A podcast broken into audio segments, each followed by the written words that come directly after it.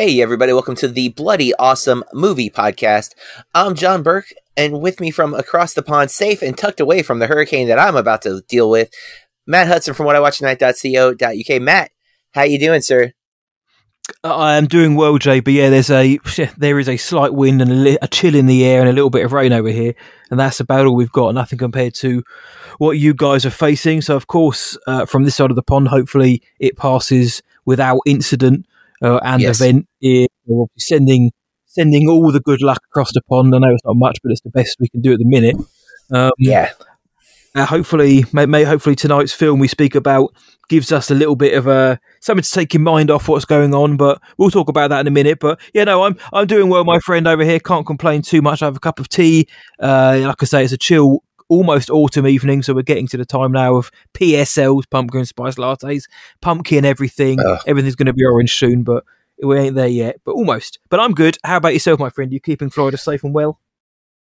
Uh, you know, I'm doing my best. Uh, obviously, as I mentioned, we have Hurricane I Ida Idina. I don't even remember. It starts with an I. We're on I already. It's August. Yeah. It's in I. Um, did, did, did, they go up alphabetically then by name? They do. A, a through I uh, is what we've already. Now that doesn't mean they all hit us. Obviously, they have not. This is the first one we're actually dealing with this year.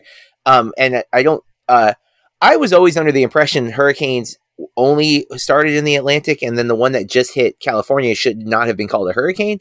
But I don't understand. It's not happened really before, so maybe I was just always assumed. I always thought everything in the Pacific was called a monsoon, and if it was over here, it was a hurricane. I guess I've been wrong, um, which is not unusual. Uh, sometimes you have thoughts as a kid and you just believe them to be truth, and it's not until something presents itself otherwise that you're like, oh, oh, so that's not the thing.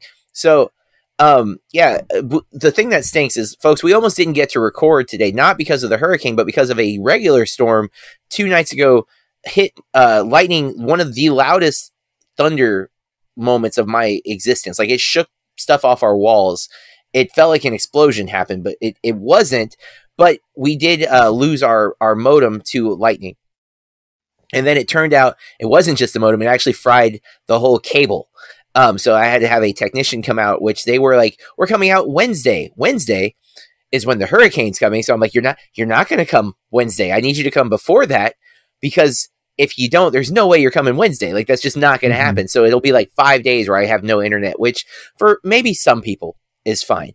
For me, I do so many things that rely on internet access that having it uh, removed was stressful. So much so, Matt, that last night on uh, Monday night because we're recording this on Tuesday, I I I went to bed at eight o'clock. Not on purpose. Like I, at eight o'clock, I fell asleep in my chair because I was only using my phone because nothing else worked. Mm-hmm. And then I woke up at like eight forty, uh, helped my daughter with something, and then I was like, you know, I'm just I'm gonna go to bed, and I went to bed, and I slept until like four. I haven't slept that long in a while, so apparently I just actually needed to disconnect from the internet. Um, to allow my my brain to upload apparently so um I, i'm hoping our internet access is is uh going full speed it's hard to tell but yeah it's it's you know uh, it's not good prepping for a hurricane having just gone through like some other type of outage because i am i'm terrified uh of uh, you know we've had some bad hurricanes over the last six years and i'm hoping that this one is not one of them but it's always stressful when they're coming yeah, fingers crossed it doesn't. You sound good on this end, and I'm sure the listeners are sitting there saying, "You're goddamn right, he sounds good as ever." But um, hey, look, a uh, disconnection is probably something we should all should do. And when you were saying you went to bed, at, or went to sleep, sorry, should I say, at 8 p.m., I thought, God damn that. You know, you're at a certain age where you think, man, that sounds so damn appealing. the idea of getting 8, 8, 8, p.m. and then waking up at 8 a.m. Oh, 12 hours of good sleep. The thing oh, is, I do that, I, and then I feel even more tired the next day. I woke up at 5 a.m., but that's still not, you know, it was still for me, it was still like a lot of sleep because I usually go to bed like 11, 11.30 even, and then I get up at 5. Um, and lately, I've been getting up at like 4.40. My body's like, you'll get up earlier. I'm like, I guess. Uh, and I wake up to I, messages I from JB, and it's on my phone, mm-hmm. it says like 4.47. And I'm like, damn, that's midnight your end. But then I've sent you a message at uh, 9 yeah. p.m. your time, and, you say, and you're saying, what the hell are you doing up, man? Yeah, there are many times I'm like, "Are you actually awake? Like, what are you doing?" like, Sometimes, yeah, um, late bloomer. But uh, yeah, folks, uh, we're we're we're both doing our thing in our, our respective countries. Matt's uh, luckily tucked away safely. I'm I'm hopeful. We do have the day off tomorrow, and I'm hoping it's going to be one of those. Um, sometimes when they cancel school for a hurricane, it's it's it turns out to have been like a wasted. It should have been a school day, right? Like it was a drizzle kind of thing. I'm hoping it's going to be one of those types of hurricanes, and not the one where I'm I'm bunkered and terrified and hopeful that the roof doesn't come off because uh, you never know. It could be either, and you just have to wait it out and hope for the best. Yeah. But yeah, that's my true story, Matt. We're not here to talk about that. Okay, okay. We're here to talk about Gran Turismo, colon, based on a true story, depending on where you look. Now, folks, there are a lot of movies in history that are based on true stories, and I can't think of another one that had it in its title. Um, it doesn't mean they don't exist. I just can't think of one. Is all I'm saying. Uh, it's definitely not the norm. Truth or dare? No, Blumhouse's Truth or Dare, that kind of rubbish. Ah, no, that one's yeah. The word truth might appear, but not usually in the context of it actually being a true story. Right? Like, it's usually like an afterthought or something. Um, and the reality here, uh, it it wasn't originally called based on a true story. I don't know why they felt the need to tack that on as the tagline, but like at my local theater, when I bought my ticket, it said Gran Turismo colon based on a true story. I was like, okay, we're doing that. When it becomes part of the title, it's silly. Like uh, Guy Ritchie's The Covenant. I know why he put that in there because of the film The Covenant. The Covenant. But when it actually becomes the title, Gran Turismo colon based on a true story, you think, yeah, I'm not sure that's the best naming convention. It looks a little bit desperate. And of course, uh, one thing we we won't get into all of it, but uh, anytime a film says it's based on a true story, most people have come to understand that there's a lot of liberties taken in a, mm-hmm. especially a fictionalized or dramatized version of the true story. There's going to be things that were not documented properly, and obviously, there's things that you assume like dialogue was not being written down as it was said. So, you know, there's that's of always an exaggeration or whatever, but from what I've heard, that they've taken some extreme liberties with the story here to be called based on. Uh, but this is the newest film from Neill Blomkamp, whose name I cannot get right. Uh, Blomkamp, Blom. I go Blomkamp. Yeah. Okay, it's it's got a K instead of a C, but uh, you might know him from films such as District Nine, Elysium, oh, Chappie, and then I, I I definitely have forgotten the one in between that and this, which is what demonic demonic, and then I think he did some kind of film, TV show him. or something. Yeah, ah, um, he's done a lot of rubbish. This movie has three credited writers from IMDb. There's probably more: uh, Jason Hall, Zach Baylin, and Alex Set. How do you do the TSE? Uh, let's have a look. I was just going to leave that one to uh, to you, JB. To but, butcher, I butchered um, it well. I, I, I, usually think it's like like C, like a silent yeah, okay. T. That could be. That wasn't terrible. That's what that's what I was thinking, but I, am no, terrible with that. Uh, uh, we've got a cast here, uh, some good people and some people interestingly cast. David Harbour, Orlando Bloom, um, Archie Madekwe, Madekwe, yeah, Madekwe, um, who's our main characters, but he's billed third. Uh, Takehiro Hira, Darren Barnet, Geri Horner, aka Geri Halliwell, right? And Geri Halliwell, yeah, Jerry, so Jelly, Geri, Jerry. Halliwell, aka, AKA Ginger Spice. Ginger Spice playing his mm. mom for some reason, and then her husband in the movie, uh, and his father, Djimon Hounsou, who is way too high a caliber actor for the role they put him in in this movie. Oh, um, the synopsis, and this is a, a, very rough read here for me, based on the unbelievably sorry, unbelievable, inspiring true story of a team of underdogs, a team of underdogs. And here IMDb is going to break us down a struggling working class gamer, that's our main character, Jann, a failed former race car driver, that it would be David Harbour's character, and remember, an underdog, folks, an idealistic motorsport executive. Jeez. Because it's easy to say any executive is an underdog all right, um, who risk it all to take mm-hmm. on the most elite sport in the world. Um, elite in the fact that it costs a lot of money, I would imagine more so than obviously talent too, for sure. No way am I. I don't think I could do what these guys do, but it's also one of those sports where like it's not for everybody, which is a theme the movie hits home pretty hard. Um, the ratings how do people like it? Well, critics sixty percent, which I gotta say, a little shocking to me is that high. Ninety eight percent RT audience score, forty-six Metascore, which sounds much more accurate to me. Uh, seven point three IMDb user score, three point four on Letterboxd. Also, a little surprised at that that score on Letterboxd, unless it's recently gone down. Um, it is finally in theaters everywhere because Sony did this really weird release slate where it came out limited release like two weeks ago, and then it went a little wider, and then here after marketing this movie for months, they they like backpedaled and delayed its full release. I don't know what happened. Um, it's one of the weirdest things, and of course, they also added the uh, b- based on a true story into the posters and marketing and stuff. So it was pretty weird. Um, so I like District Nine that pretty mm-hmm. much sums up my opinion of Blomkamp. I've not fully seen Elysium. I saw like three quarters of Elysium, and I I've only seen clips of Chappie. Um, I've seen a lot of clips of Chappie. Like I know the movie. Like I've seen the the from beginning to end kind of thing. I just have not watched it from beginning to end. Um, and I I just I don't think I can. Uh, I actually keep forgetting Demonic's a movie, so I I haven't seen that. I went into this movie with no expectations of Blomkamp. Uh, I like David Harbour. I like him a lot. Like Hopper was one of my favorite parts of Stranger Things, especially season one. Like uh, the first scene where he's introduced, love that scene. The whole mornings are for coffee and quiet contemplation is like my life motto. So big fan of him. I keep wanting him to pop in a major picture. I did like him in um, the uh, Santa Claus movie that I'm not going to remember what it's called um, from this year. Oh, uh, Jingle, but no. Um, Deadly I know Night? what you mean. No, that's another movie. Silent See, Night. The, Silent Night's a different horror film, though, right? Like I don't know.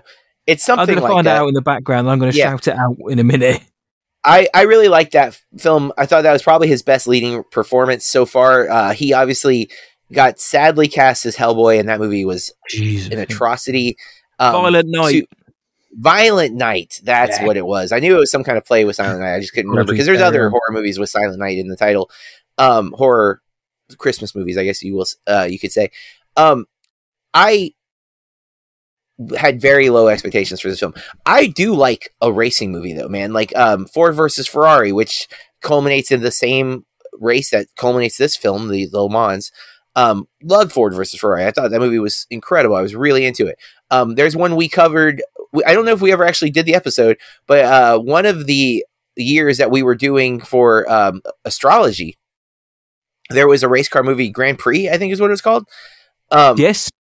And oh. that like the the actors did all the driving, like it was insane. Like they took yeah, huge yeah, yeah. risks to do this movie, and uh, it's from 1966. I think that's the year we stopped on. We never actually recorded the episode, if I remember correctly. but next one, which will be coming one day, guys. Yeah, we've been waiting on it for I think literally two to three years at this point. But one day we will record it. Um, but uh, that movie was like three hours long too, but I I loved it. Like I was so into the, all the race sequences were shot so well. I mean, even as a kid, Days of Thunder was a film that just like clicked for me, and I don't know why, but I really liked it as a kid. I haven't seen it since I was a kid. I literally I saw it in theaters as a kid, never seen it again, but I remember it, and for, so like racing movies generally work for me. Um, I like it's it's obviously very simple uh, conflict. You know, you have the race car drivers and personalities in the racing industry can be there.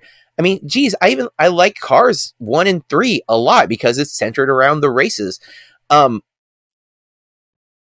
and so I, I went in with a lot of apprehension. I'm like a movie that's based on a video game that's not really based on a video game because the va- the race car- the video game is based on actual race cars and it's supposed to be the best simulation of a racing game. And I have played Gran Turismo. It's been a minute. I think I, I think I really got into Gran Turismo three, and I played that one a lot. Like when I got it, like I mean, I had I was racing all the time on it, but I haven't played any of the other ones. And um, so I, I and and video game adaptation movies hit or miss, right? Like mostly miss. There's a lot of misses, way more misses than there are hits. But we have seen an uptick in that, right? Like recently, video game movies have been getting a little better, um, especially compared to the older video game movies. So I was like, okay, but it's not about the game. It's about the guy who used the game to become the thing that he did in the game. Maybe it'll be great. The writing in this movie is terrible like hmm. especially the beginning the amount of fabricated conflict that the film introduces in order for things to feel tense is is ridiculously bad how he wins his opportunity to get into the tournament that will then get him into the racing school is some of the most contrived writing I can imagine in cinema.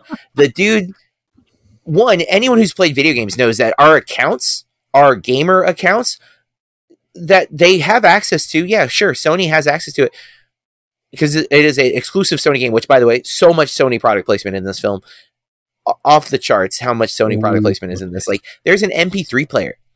I don't know what year this is supposed to be, but they have like smartphones, so it's not where people still have MP3 players. You know what I'm saying? Like, nope. But nevertheless, let's throw that out the window. The kid is playing in gamer cafes. Now, I don't know, Matt, if in England gamer cafes are still really popular. Well, this is in Cardiff, I believe, so Wales, which is sorry, sorry, to annoy our Welsh people. It's it's it's it's next to England. It's like a it's England's little cousin. Yeah, um, yeah I don't know. I, have never come across one. I know we've had like there are like retro gaming bars you can go to and yes. have a cocktail or a mocktail and play some yeah. old games. Yep, we have some of those gaming cafes. Yeah, yeah. It, it, it's now I've seen some. Like I know they do exist. It's just the way it's presented here is like it is like the thing, and his account is apparently left on one of the machines at the the gaming arcade, and that pops up only there his invite to a thing. Like it wouldn't use his email attached to the gamer account to like, hey, you've been entered into this thing. Like it seems like the worst version of Willy Wonka. Like that Sony has randomly put golden tickets into various video game cafes, and that's dumb, right? Hands down. But then the, the movie fabricates why he's going to be late to it. It's like, dude, we've seen the trailer. We know he gets it. Like, what are you doing? Yep.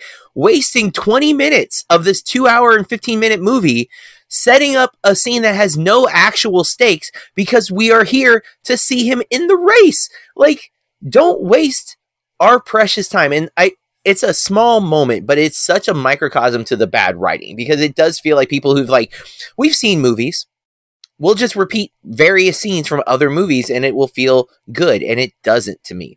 Um, and the thing that I was the most aware of was during all of the races, I never felt any tension.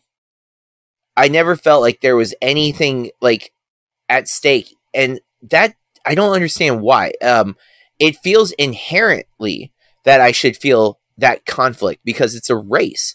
There are however many drivers going for the same prize, and part of it was because of the, I think, over stylistic nature of Blomkamp in those moments. There's so much editing, some uh, over the top drone shots, some that are really great. Like there's some really strong visuals, and then there's stuff that feels superfluous.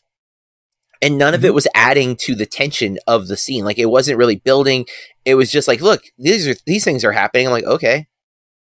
Um, and the amount of exposition dumps where like a character like the guy's getting in the race car and that is the time that we've decided to tell him all of the things he needs to know about the race he's getting into it's like shouldn't that have been like before the race, not as he's getting in the car. And this, these are all shorthand things we see in other films, and they often feel bad in other films, but it feels worse here when it's grounded in a true story because it's like, no, there's no way his his coach would be telling him any of this.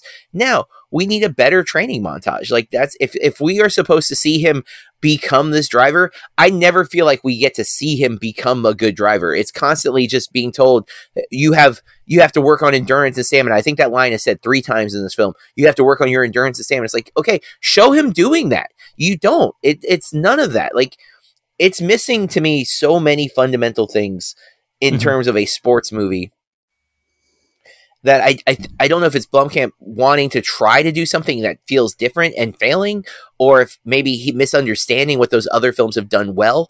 Um, but like there's supposed to be tension with his family, right? Where we early on the family doesn't approve of his dreams and his ambitions, and then they're gone for like an hour. Like the whole time he's at the school, we never see them like mad that he's there or anything. There's no reference to it.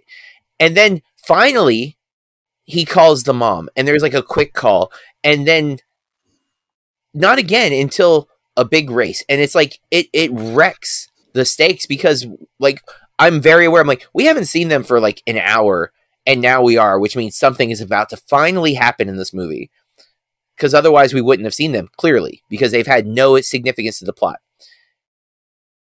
And Matt, I hope I'm not stealing all of the thunder from you, but the last thing that really got to me was the crammed in love story. I thought you'd have if, loved that, John. The writing was Attack of the Clones level.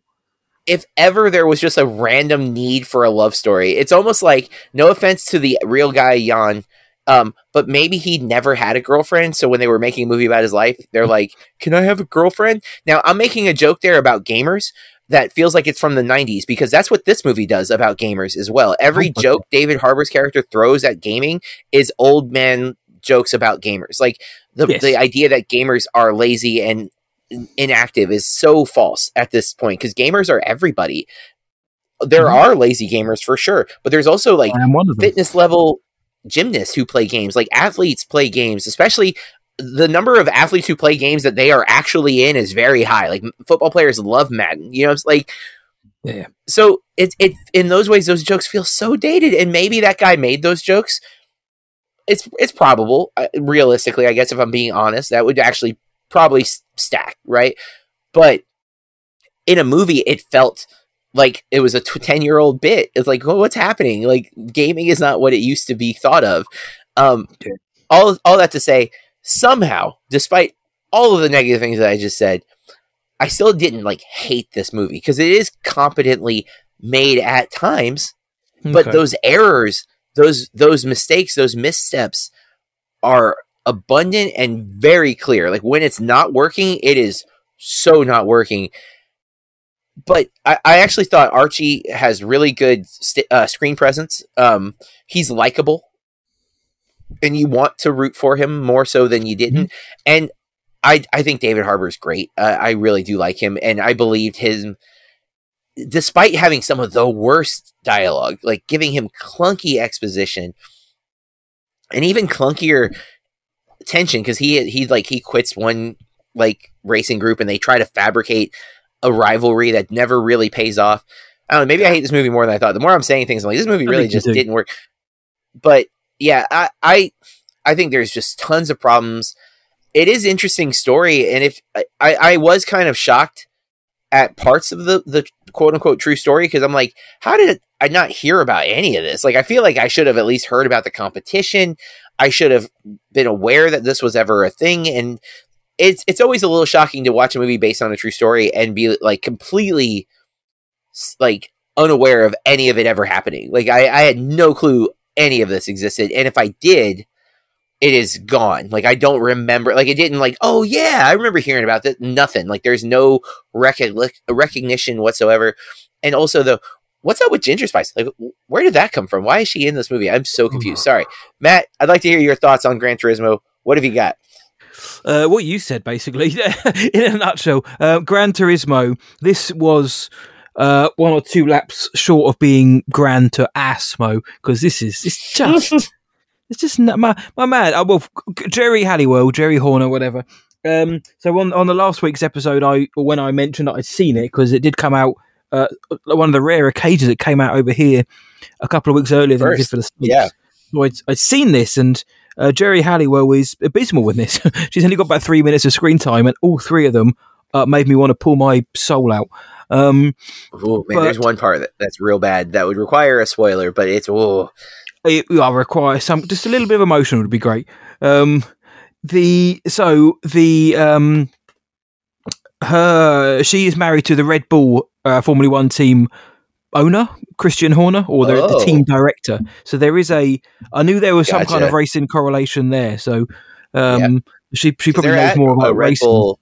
That's one of the first um, tracks I think they're at is a Red Bull yes, track. Exactly. So there's your product placement there as well. Got to get some of that in, but but she probably knows more about cars than most of the people working on it because she's been I think she's been married to uh, Christian Horner for nine years now, maybe ten years. Um, but in in the film. Bloody awful. you, you might have worn a union dress, Jack, for the Brits 20 years ago, but your acting is so bad. Um, so the film, yeah, it's it's not great. It, it isn't great. Guess what? It's too long. It's two hours and fifteen minutes long. Mm-hmm. The crime the film commits in doing that, though, is it's it's just slow and ponderous. Mm-hmm. Um, the race scenes are so some of the race scenes are pretty good. Some of them have uh, really good energy, if not great editing at times. But then the film or Blomkamp takes these really odd uh, directorial slash stylistic decisions to stop in the middle of a race to have like the Gran Turismo overlay and it kind of text on the screen and it Dude. stops everything. It yeah, it, in the middle of a race, JB. This is this is meant what, to be the too? bit where yeah, people are meant to be on the edge of their seat and he's stop start stop start more than me when I was learning to drive. Um, so some of those are pretty good. I'm not going to pretend that they're not. Like some of the visual, visualizations are good, and uh, one of the major shots, of scenes of the film, which is in the trailer, that's done well and it's kind of like believable in its destruction. Uh, and that's the mm. kind of one part of the film where you really kind of feel the weight of what is actually happening. Um, because there's nothing else in the film. Yeah, there's nothing else here, my, my man. That, like you said, I, I there, there's no tension because we, we the trailer gives away what happens, and anybody who is aware of the true story knows that you know the guy who's trying out for the GT Academy, surprise, surprise, makes the academy. And but I will say that I'll the, the, sorry, go on. I don't not mean to interrupt, but when I saw Lincoln, when I saw Steven Spielberg's Lincoln, which I constantly forget he directed. I am correct, right? It is Spielberg. Uh, well, here's yeah, the thing: the end of that movie is is Daniel Day Lewis as Lincoln sitting in the Oval Office waiting to find out if the amendment passes, right? Yes. And it's cross cutting between the the Congress and him sitting in a room. And I was so tense. Yep. During that sequence, and yet I live now. I know the amendment has passed. You know what I'm saying? Like I know beyond a shadow of a doubt the result of that scene, but because of a competent filmmaker, I felt the tension. And that's it the issue. it's it's it's not just knowing that takes away the tension. It's how it's constructed with that information as well. And that's this movie should have had us on on edge of our seats multiple times but it's so hung up on these weird stylistic choices like and they're inconsistent because at times we see over the cars the number of where they are in the race like you would in the video game and then other times it like freezes and says number 24 it's like why are you mixing it up pick one Stay in a lane. Don't do that. Yeah. Yeah. It's, yeah. That, that's so many things like that. It's just choices, like you say, exactly, exactly that. There, there are other films. I mean, this is a sports uh, underdog film.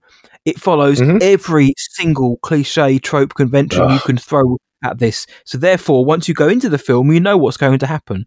When they start um, building up these moments, like oh, we've got to finish in this position, or we've got if you, if you don't make this and you don't get this and you, you know damn well what's going to happen it's a, it's an underdog film you know it is going to happen um, but yeah I, I a lot of di- directorial choices just did not work for me the the best part, I'll say the best, but the most interesting part of the film was, which was spoiled in the marketing and sp- the fact it's a real story, but it's a whole, the whole gamer becomes a, a race car driver. That is the most interesting aspect of the film.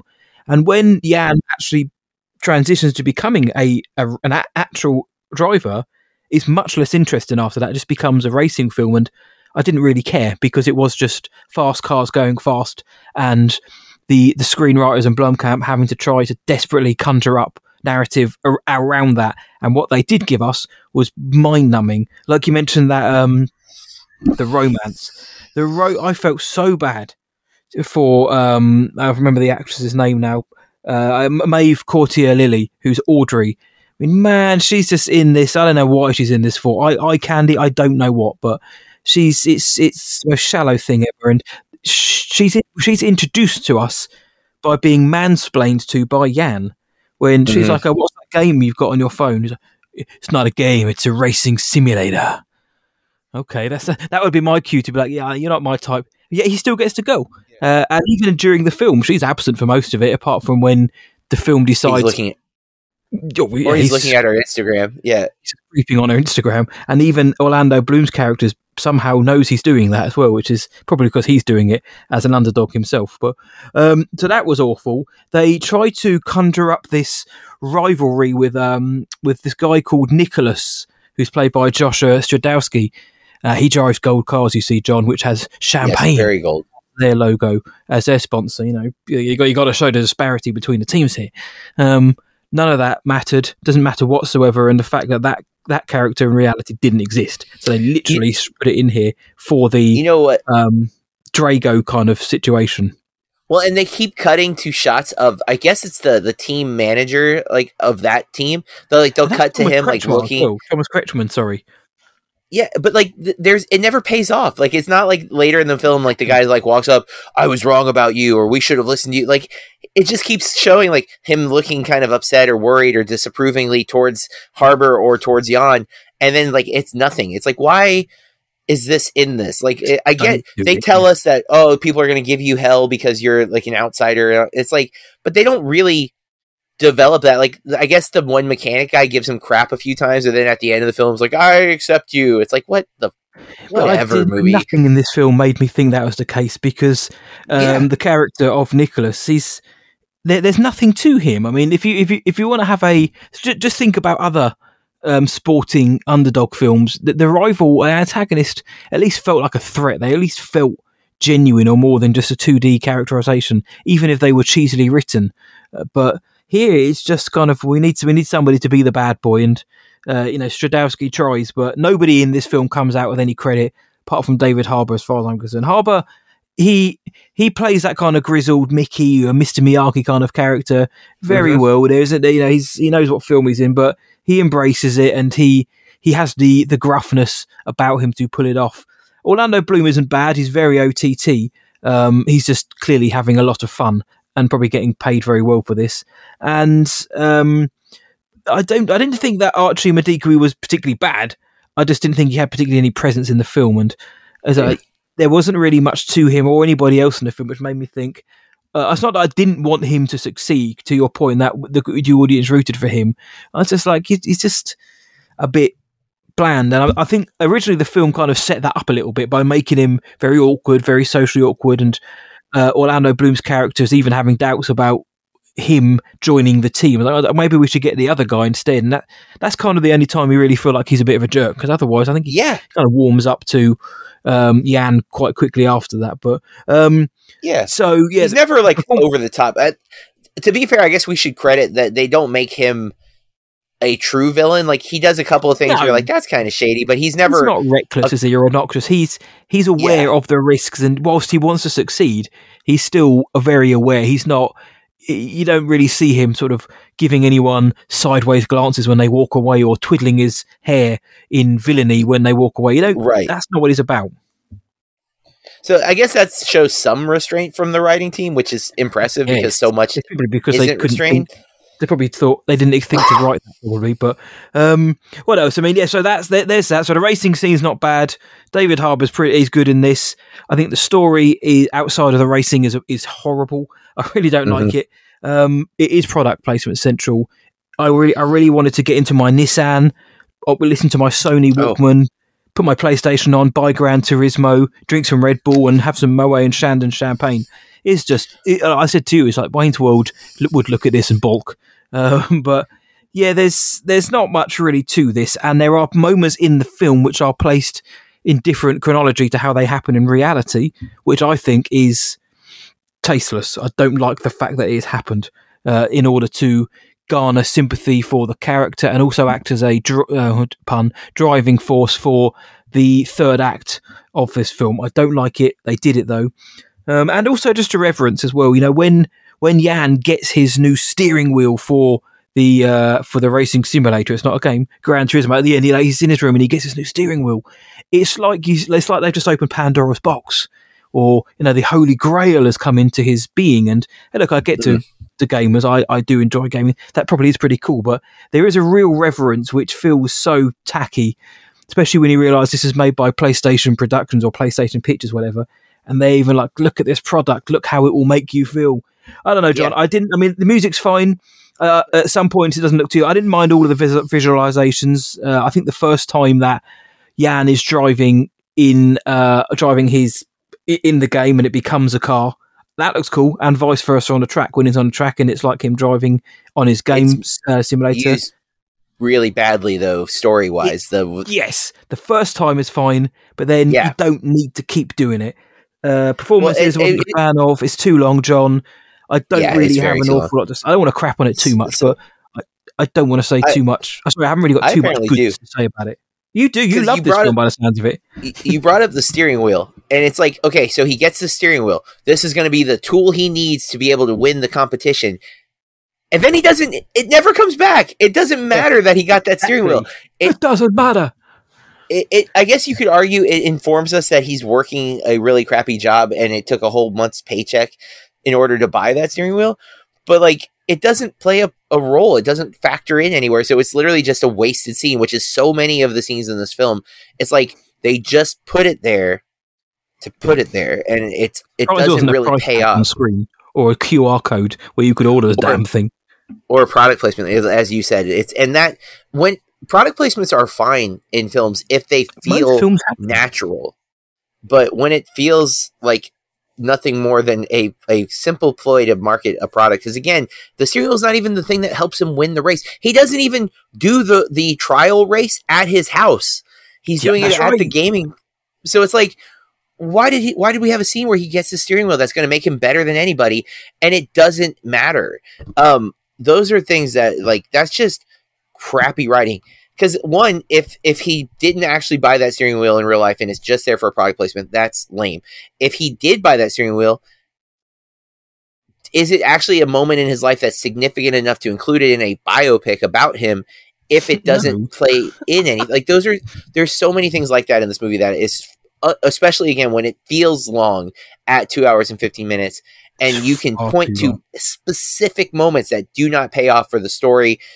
That's a problem. So th- that's our take. Gran Turismo colon based on a true story is an interesting story in its surface, but it's a skippable movie. I think to both Jesus. of us, at least it sounds like it.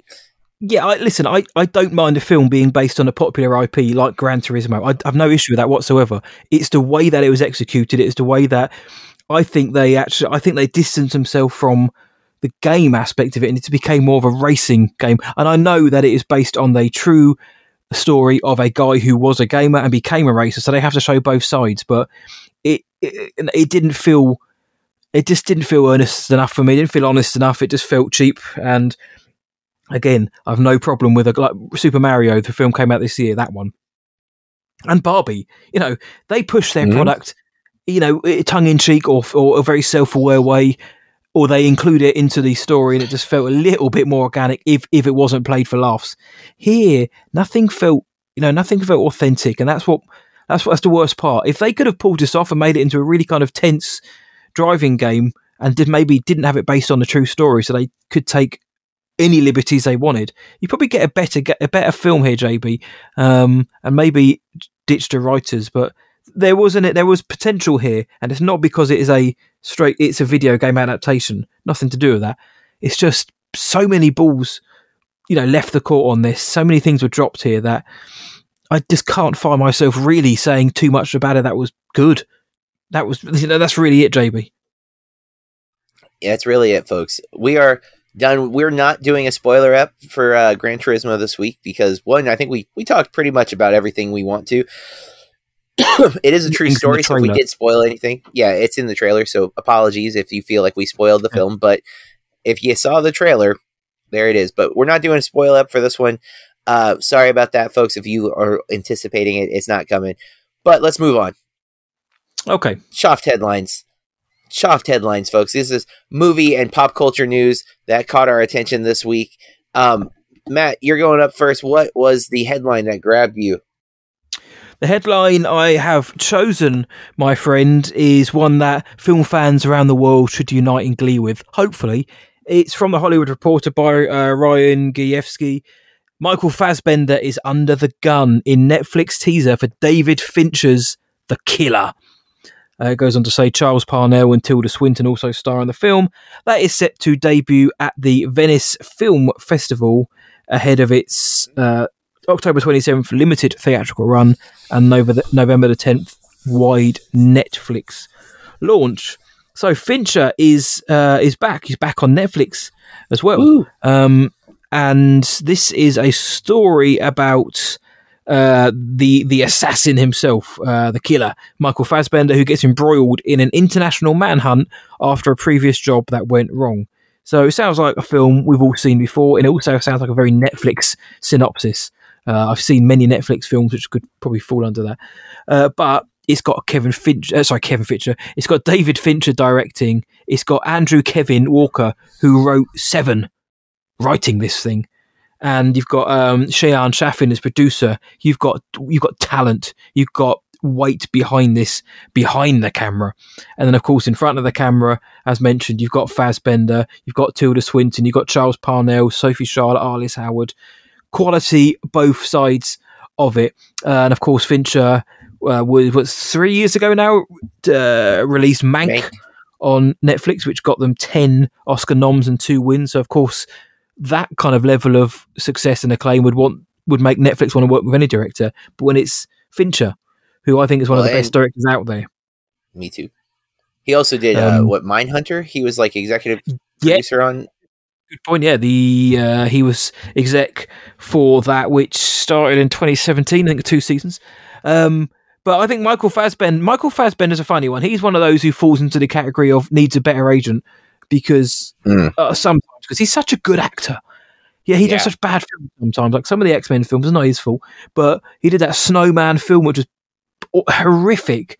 And he's done a few other films similarly to it. But I watched the trailer for this um, Assassin's Creed. Assassin.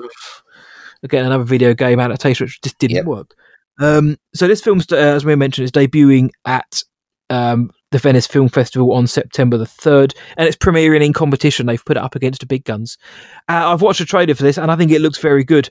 It's got, uh, we mentioned uh, during our uh, Fantasia Fest, we were talking about another film which had Fincher qualities to it, and they are all in this trailer. It feels like a Fincher film through and through, and it's based on a uh, some graphic novels, I believe. Um, I haven't got that information in front of me, but I believe it's based on uh, graphic novels. It is graphic novel series of the same name by Alexis Nolent, and it was originally a French graphic novel.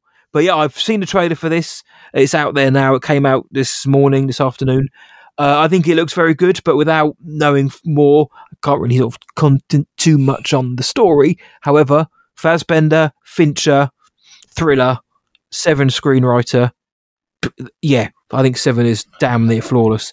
And if you can get that any kind, if you can get anywhere near the level of that kind of quality for me, we've got a win here. Mank wasn't everybody's cup of tea, but it was a critical darling. Whether this like will be it. as claimed, who knows? I hope it will be we'll be uh, we'll find out in a week's time when it does premiere at Venice. But I enjoyed the trailer, JB. Uh, are you excited for the upcoming David Fincher flick? Anything Fincher's attached to, I'm usually going to be on board with. Um, mm-hmm. I, mm-hmm. I, uh, in fact, it's interesting timing because this week, uh, Blank Check, my my the podcast that I listen to the most, um, announced that after the Park Chan Wook series, uh, we're jumping into David Fincher and nice. it's one of the first times in a while where they picked a director who I've already seen his entire filmography except for this movie because it's not out yet. Um, but I've I recently just watched uh, Curious Case of Benjamin Button. Remember, I just checked that off the list this year. Um, it was the only film of his I had not watched, and now I've seen it. So I've seen every movie Fincher's directed, and I like every movie he's directed. I don't love every movie. Like I find something to take away, even Alien Three, right? um, the director's cut, which is supposed to be the, uh, the, if you're gonna watch it, the way to watch it. Um, I'm hyped for it. Uh, I like Fassbender. I keep waiting. You know, I think when he's used well, he is incredible.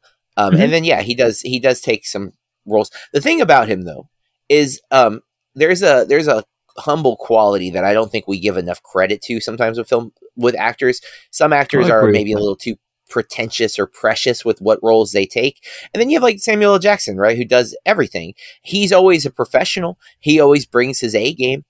And I think Fassbender is in that kind of wheelhouse. Like he even the movies that aren't great, he generally seems to give it his all. Like Assassin's Creed, it's not his fault the movie's not good. He's doing stuff. The movie's just like they didn't get the video game almost. Like it was like eh, it's not working. So uh, that's and I didn't see the Snowman movie because uh, I heard it was just so so so bad. Uh, I, I, might be wrong, but I I don't I'm not sure we really hear him kind of dunking on his projects as well, even the ones that aren't great. He's a pro, as far as I'm aware, he's a pro through and through when it comes to his profession. Yeah, and so you know it's easy uh, to forget that there are some actors who are who do take it as a job, but they take it you know very seriously as a job. Like they they yes. if a movie's offered to them, they're gonna do it. They're gonna give it their all though. They're gonna earn their paycheck, and that's one of like when I was a kid, I used to write Samuel L. Jackson off because he did like Snakes on a Plane and stuff. Um, and now I've he's become like I think he's maybe the best actor ever. Like he's always there and I've heard like the stories around his professionalism so strong. So I'd like to dig that dig a little deeper into Fassbender and see if he is what I'm saying here, if, if he is like uh, Samuel in that he's yes, he takes some some questionably bad films at times where you're like, why did you take that? But if if he's always bringing his A game, then I think it's all right because like Nick Cage is the the other side of that coin, right? Where like he takes a lot of movies and doesn't always bring his A game. I think he often brings his A game, but he definitely there's movies where you can see him. I think he has said publicly that he doesn't phone it in, but there are some films where it feels like he's phoning it in a little bit. Bruce Willis, I think, would be the epitome of that pre uh, his diagnosis, but where he you can tell yeah. when he cared about a project and when he was just doing it for the paycheck. Um, and Fassbender, so far, I, most of the movies that I've seen him in that aren't good, he's he's bringing his A game. So one way or the other, I I can't imagine Fincher ever giving us a terrible film. Um, because at the very least you're going to get his his style right and his style for me just works like it's always really compelling and interesting but i i also like i'm the the trailer looks i didn't watch it with sound on i just like watch it while you were talking it looks cool to me it's got the fincher aesthetic that i like yeah. so i'm i'm in yeah, not long to go. Uh, debut first reactions will be out from September the 3rd. October the 27th is when it's having a limited theatrical run. November the 10th, guys, that's when we can see it. And hopefully lives up to the rest of his filmography. But that's what I went for this week, JB. A bit of Fincher. I, I went uh, for um, a preview article about the upcoming fall horror films. I thought, hey, Woo-hoo! what an appropriate topic to bring up. Um, this article seems to cover pretty extensively all major horror films coming out, whether it's a limited run or straight to streaming. So I'm just going to read through the list real fast. And then if there's any that stand out that you want to, like, you're hyped for, or you're really the mm-hmm. opposite, mm-hmm. you're like, oh God, I can't believe we have to watch this. Especially, I got like two that I'm like, oh no. But here we go. Uh, the Nun 2. Oh, and this is, uh, I believe, chronological. I think this is kind of in the order in which they're coming out. Um, the Nun 2, Satanic Hispanics, which is in the limited release only. A Haunting in Venice, which I still can't believe is going to be a full on horror, but apparently it is. Um, Elevator Game, which is going to Shudder. Uh, it yep. Lives Inside. I've already seen. Very good movie. Can't recommend it enough. I think you've also seen that one. Um, yep, Saw X, Saw 10. I don't know what we're supposed to call this anymore. Uh, I'm going to go Saw X. Um, totally Killer on Prime.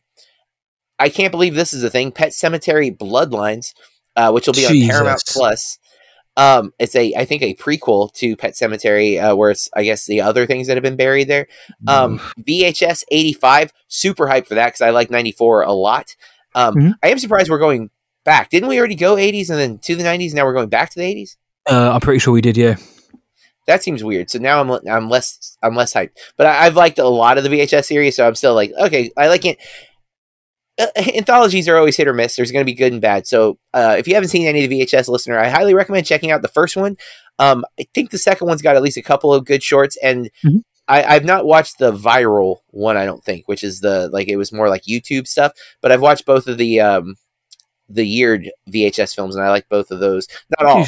Again, there there are bad ones, but the good ones are good. Like the the shorts at work are really good. Um, the Exorcist Believer Dear David, I, I've completely forgot what that movie is. Five Nights at Freddy's, Suitable Flesh, and the new Eli Roth film that he left Borderlands to do uh, Thanksgiving. So, right, what I'm hyped for before you say, um, yes, very very hyped uh, for the one that I never thought I would say. I'm hyped for Five Nights at Freddy, man. The trailer is great. Like I one I don't think Josh Hutcherson gets enough work. I I tend to like him and stuff. He was like he really won me over in the first Hunger Games films. I don't think he's so good in the second and third film, but I don't think those films are good. Um, I he's obviously in Polar Express, but I don't. You know, it's not. He's just doing the motion cap, but. I, I don't know. I like him, and he's totally got Devon Sawa vibes in in this, like old school yeah. Devon Sawa vibes. So it's like hitting my '90s nostalgia button like real hard And uh, the the I never played any of those games. My daughter did. My daughter loved those games when, when she was young. So like I've, I've always been aware of it, and I had wrote off when they started trying to do it.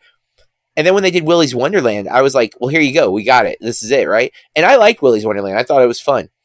This looks better, and Matthew Lillard's in it, and looks like he's ready to like, like he's already promoting it on social media and stuff, like you know, the return of the Horror King and, and things like that. Mm-hmm.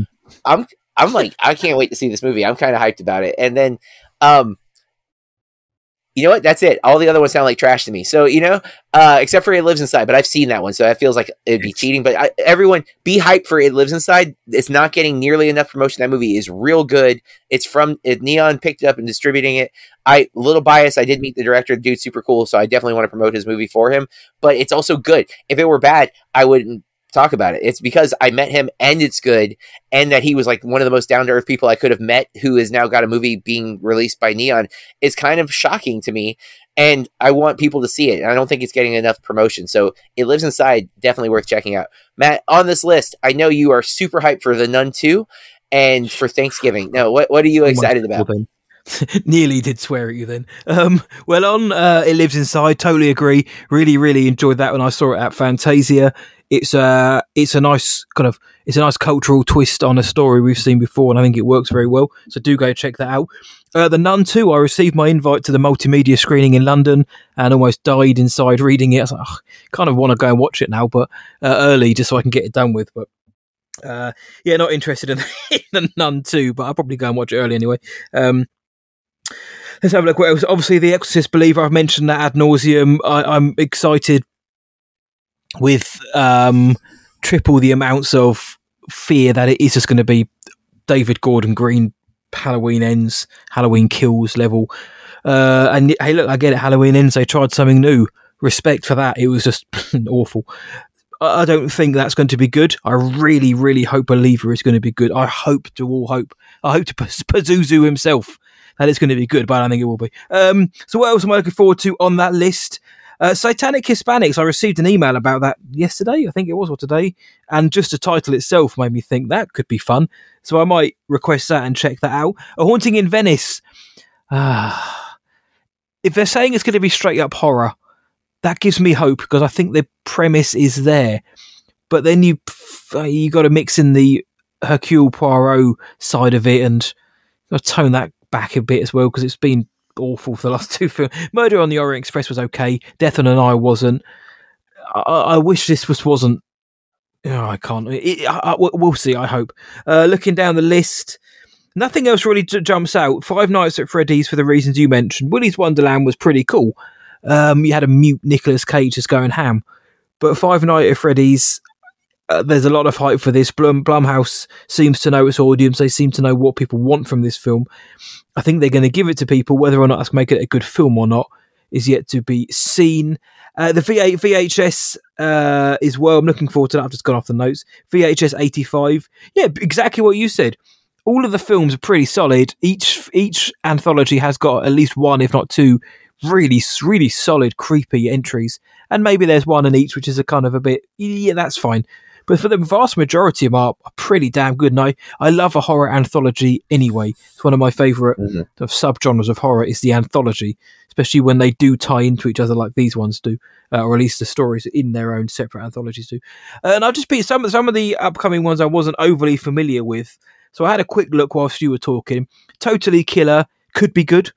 It's a horror comedy film, stars Kiernan Shipka, uh, Olivia Holt, and Randall Park. It's uh, after oh. after one of the girls' mothers is murdered by the Sweet 16 killer on Halloween. She travels back in time to 87, where she must stop the young would be killer and get back to her timeline before she's trapped. Could be good, might not be. Yeah, Thanksgiving that can that can get in the bin straight away. Eli Roth, so, Addison Rae, and Patrick Dempsey. Nothing good is going to come from this film. Also, um, I, I didn't realize it, but that's based on the trailer he cut for the uh, the Grindhouse films. There was yes. the Thanksgiving thing, and this is finally actually happening. Which I'm just like, oh, okay. Just uh, the Eli Rothiness of it all is what kind of and the Addison dude, Rae put off because I've just seen a film with Geri Halliwell, and I don't want to get any lower than that. Dude, I don't understand the love for Roth. Like, I don't. I think it's I'm glad him. he loves movies. He's a bit icky. yeah, and I've I've never been impressed with his movies. Like I'm always like, okay, I guess. Like, and uh, I don't mean to diss him. It's just like, why does he keep getting to do these things? Because uh, like the one mainstream movie that he really did was the House with the Clock in its Walls, and it's so like blah. I don't get it. Yeah. I don't get the love for him. Um, yeah, no, I get nothing against him. He just seems a bit on the Michael Bay school of Vicky. Uh, Dear David, I thought, oh, that could be quite good. And then I read a synopsis. Uh, it's by uh, BuzzFeed Studios and Lionsgate. Oh. Like, BuzzFeed, YouTube. Then I read the oh. premise. The premise is former BuzzFeed employee Adam Ellis becomes Oof. haunted by the ghost of a boy possessed by a demonic, benign, demonic entity. Um, it's apparently based on the true story of Adam Ellis, who describes his encounter with a ghost. I just don't like former BuzzFeed employee. I, don't, I did not need to know that as part of the premise. That immediately makes it just sound, sound tacky. Uh, elevator game as well. It's a Shudder film, so it could go one of two ways. It could be a little hidden gem, or it could just be a bit ropey. Uh, this one I think sounds quite good. A teen links the mysterious disappearance of his sister to a super, supernatural game that's played in elevators. Weird sounding game, but I'm hoping that that one is going to be pretty solid. But I'll tell you now, JB, I'll tell you something for free.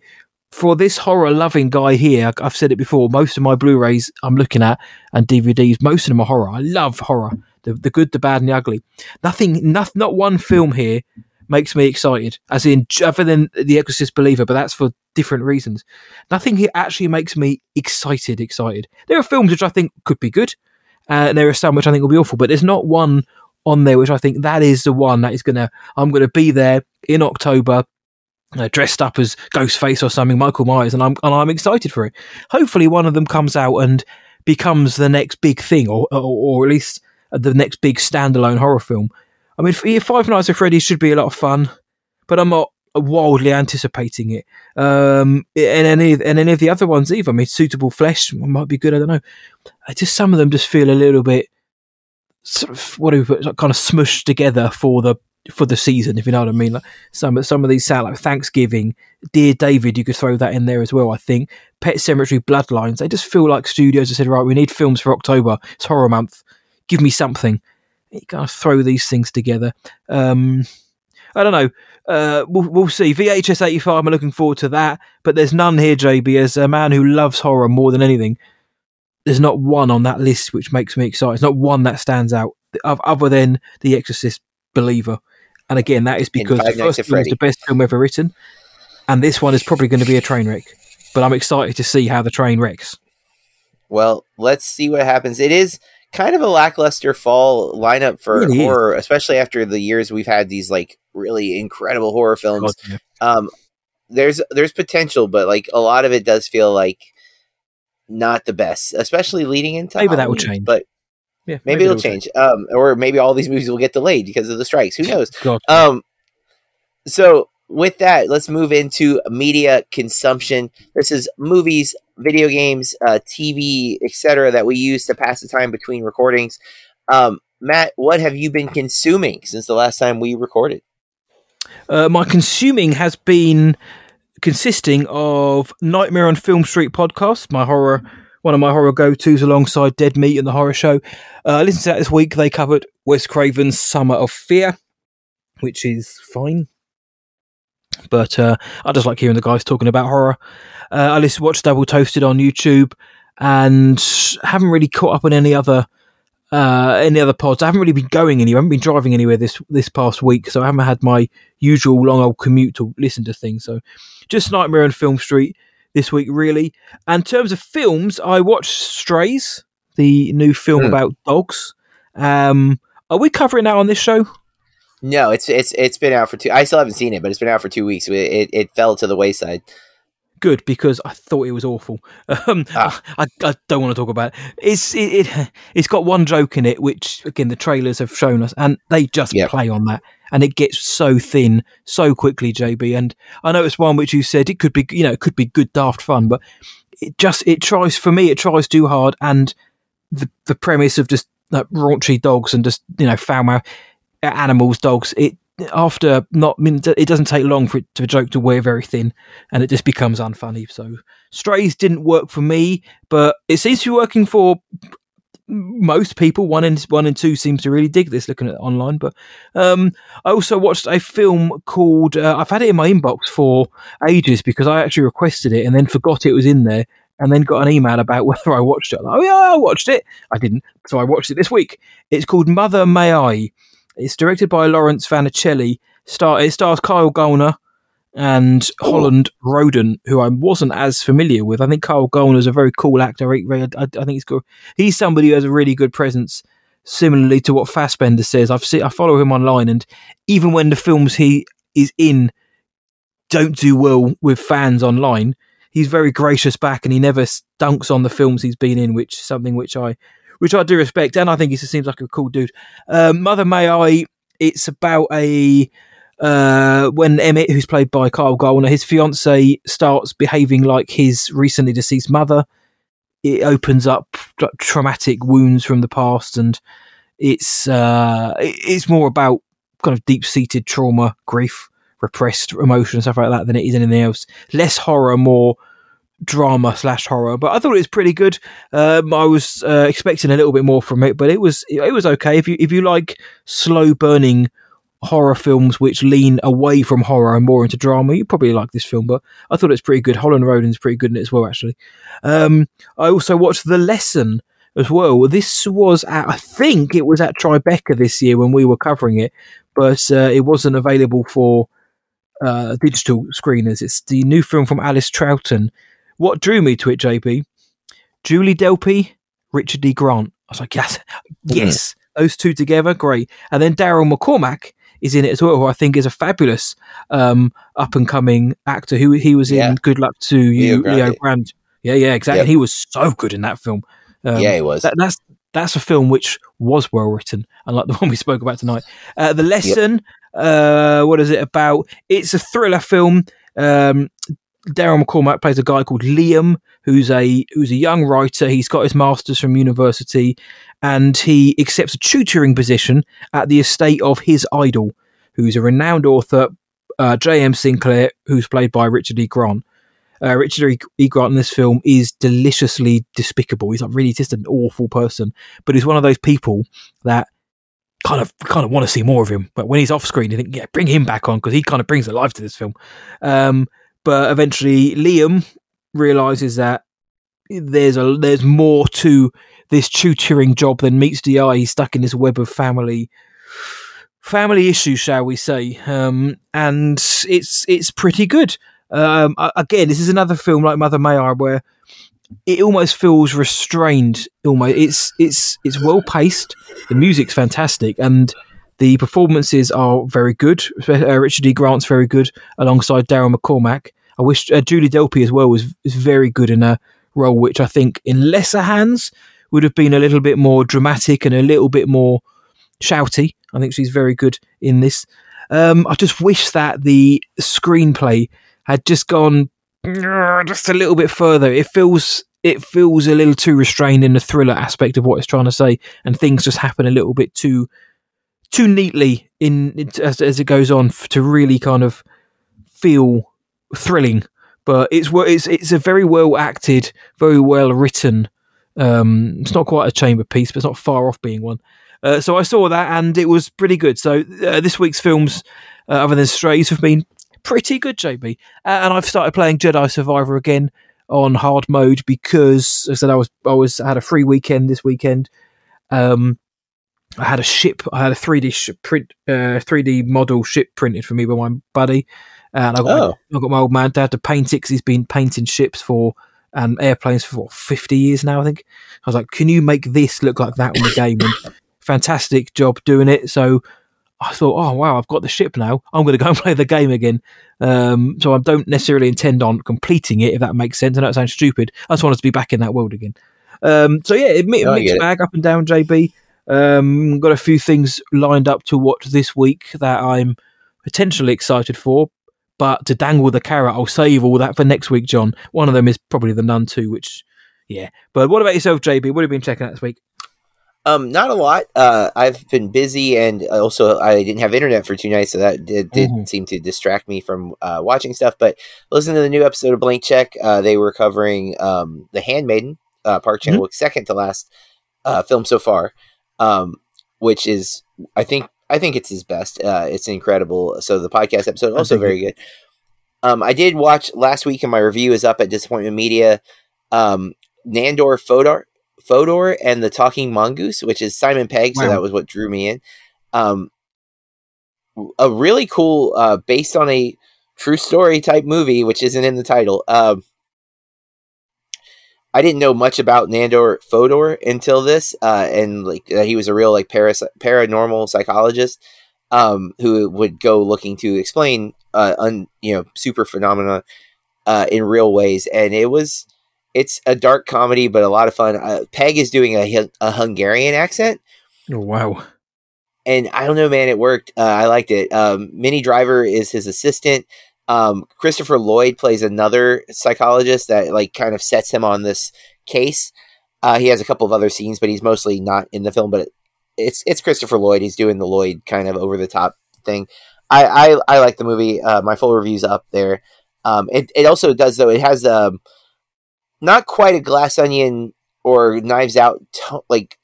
It doesn't quite hit those comedic strengths, but it has that kind of aesthetic that we also saw. I can see how they run um, and even in the uh, the Kenneth Branagh, Agatha Christie stuff that we've been getting, that that look is present. There is this mystery kind of vibe to it that feels of that that era. Uh, it works. Um, I like that look. It just kind of clicks for me. Uh, which I guess kind of leads into why I think this series, Only Murders in the Building, is one of the best TV series currently on that not enough people are watching. It's on Hulu. Um, short 22 to 30 minute episodes. Season one is amazing. Season two is also great. Season three has Paul Rudd and Meryl Streep in it, guys. Like I saw Meryl Streep, yeah. It's incredible that they, the cast that they've pulled and um and yet they stay true to the the core three. Like it is it is Selena Gomez, Steve Martin, and Martin Short's show.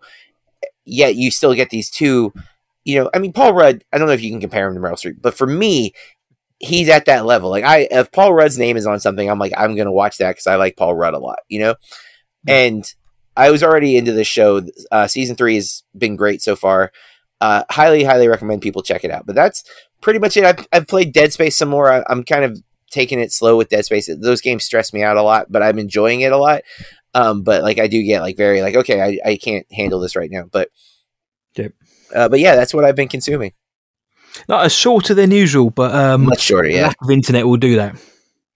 Yeah, and I th- just well, I think my my upcoming element will mm-hmm. maybe explain some of that too. But folks, before we leave, we got to check in with each other. We got to make sure we're doing something to keep our bloody awesome levels optimal. So, Matt, I need to know how are you staying bloody awesome this week? John, I'm being I'm being cultured. I'm uh, I'm feeling continental uh, this week. Well, I, I tried JB. Uh, so this week, about it's been a to be fair, it's been a month or so, but this week I am um, ricominciano l'eleziano di italiano. But do you know what that means, JB? Don't you? Of course. I what do, does it mean? Only because uh, it means uh, recommencing Italian lessons. See, he, see, the guy knows it. JB's had too many meatball marinaras not to know what that means. But um, yeah, I've um, yeah, I, remember mentioning oh, a few months ago now that I had an app. I think it's Busuu app. Uh, other apps are available where I was learning Italian, kind of based off the fact that I work with an Italian, and I think the um, I think the accent and the language is very cool. But I've just been going back and learning more and more things, and then coming into work the next day, trying to have a mild conversation with my Italian friend Tony, uh, to mixed but more positive success. And by conversation, I mean I will say something in Italian, he'll say it back. I'll look slightly puzzled and try and think of a word to say back. But um, if I was to say to you, JB, uh, come andante la serata, you'd say. Oh, I'd say nothing. I have no idea what that means. He says, "How was your evening?" That means. Or ah, okay. if, I, if I said, and I promise you, I'm not. I promise you, I, I, I'm. Well, I won't say that, but on my family's life, that I'm not reading this. But if I said, "Say uno stallone" to you, to, um, my man, what what would you think I said? Say, say uno stallone. One pizza. yes, and lasagna. No, this is a true statement. This is this that is you are a stallion in Italian. Uh, so when I see JB, I think, "Hey, say uno stallone." That's interesting. That Sylvester Stallone's character Rocky is the Italian mm-hmm. stallion, and it sounds like Stallone. It's, A. Exactly. You know, Sylvester, he's got he's got it where it counts up there in the brain box there. And mm-hmm. if I said um uh, yo ete per sempre, it means John, it means you and me forever. That's what we do oh. here on oh. the BAMP. Uh, yo ite, yo ite per sempre. If there's any Italians listening, hopefully you understood some of that. But uh, anyway, short, long story, very short. Cut that short. Been recommencing Italian, uh, and in the in the hope that someday I can actually learn another language is something I've wanted to do, but never been able to because I don't think I'm clever enough. But I'm thinking, no, no, I'm going to try because I want to be able to finally answer the question is you know, what's your secret talent? What's something about me you don't know or something? So, well, actually, listen to this. And then when the other person doesn't know what the hell I'm on about, they, hopefully they will at least look impressed. But uh, so that's what I've been doing, JB, uh, trying, to learn another language. But um, what about yourself? Yours is slightly more, um, you're slightly bigger than mine. Well, I don't mean to, to make it bigger, but no, it is. Um, f- folks, for the years that you've listened to this podcast, I have uh, taught at one one school, um, but I also have mentioned that I teach uh, night classes at a college. Um, when I got my master's degree in 2016, I, I had hoped to one day be a full time college professor, and that is now the case. Um, uh, the next episode, I will have started at my new job, but I am switching jobs for the first time in 13 years. Um, I've been at one place for 13 full years, and while I will be continuing to work at the college that I was already at, I will now be in a full time capacity. So it is a big life changing decision. Um, I think mostly for the better.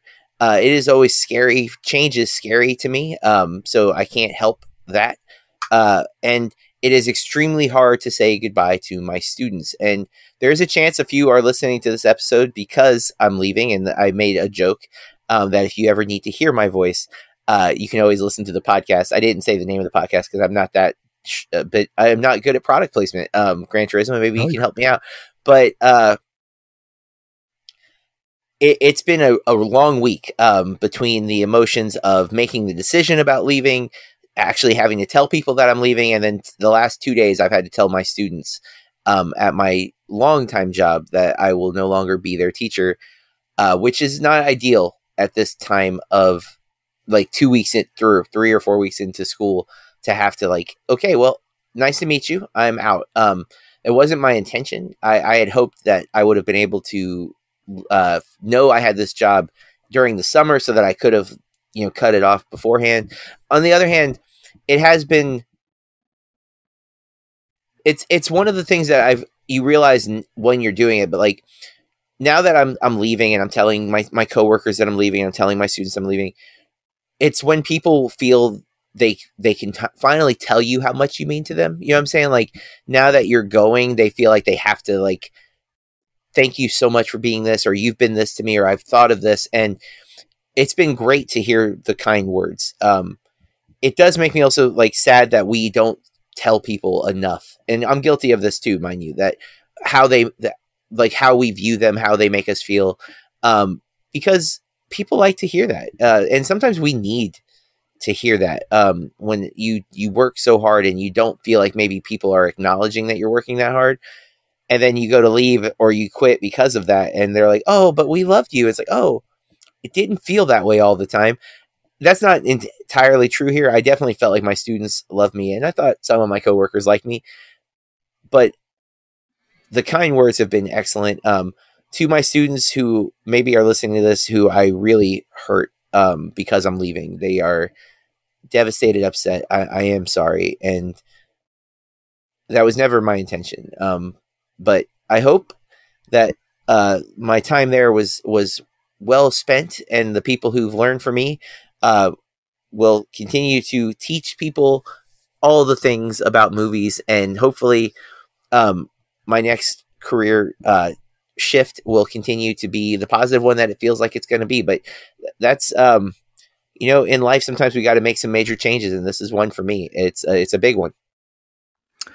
It is a big one, JP, and it's never easy changing job after one year, five year, ten years, especially when it's a professional a job uh, and a profession which I know how much you enjoy, and especially the fact that you'll get to film, uh, to get to teach something you love for yeah. a for, for, for for years worth of students who I know mean the world to.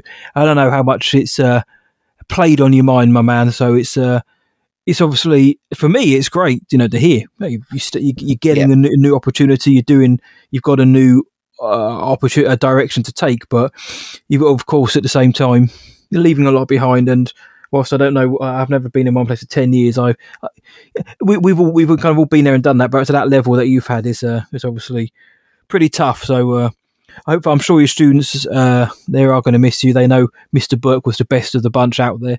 Um, but you're right. Let's let's all be good to each other and tell each other how much tell each other how much we love each other, how much we respect each other, and don't just leave it until it's too late. However, I'm glad you have had that outpouring of support which you uh, so richly deserve, my friend. Thank you, sir. I appreciate it. Um, so, folks, that is our episode for Gran Turismo colon based on a true story, apparently. Um, we'll be back next week because again, no spoiler episode this week. We'll be back next week covering a new Antoine Fuqua movie with Denzel. So it, mm. it has to be good, right? You think? Equalizer three. Mm. It happened because after the second one, we all were like, "Hey, we getting any oh, more of them equalizers?"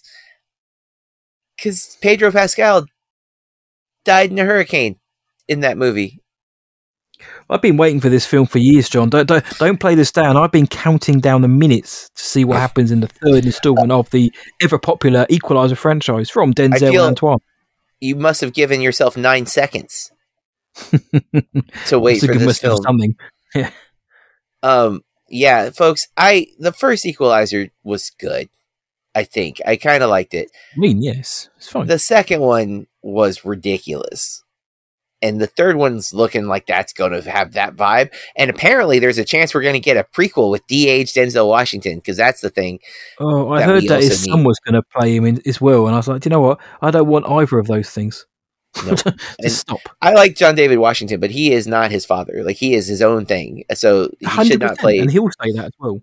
And, and yeah, I bet this is going to be two hours and thirty minutes long as well. I don't even look, but you know it's going to be too God, long. It's yeah. The second one was long there it is a hurricane, right? Like I'm pretty sure it's a hurricane that happens yeah. at the end of two or it's or tornadoes. It's bad. It's a bad movie, guys. Two sucked. Uh, I don't know if three's gonna be good, but we're gonna talk about it next week.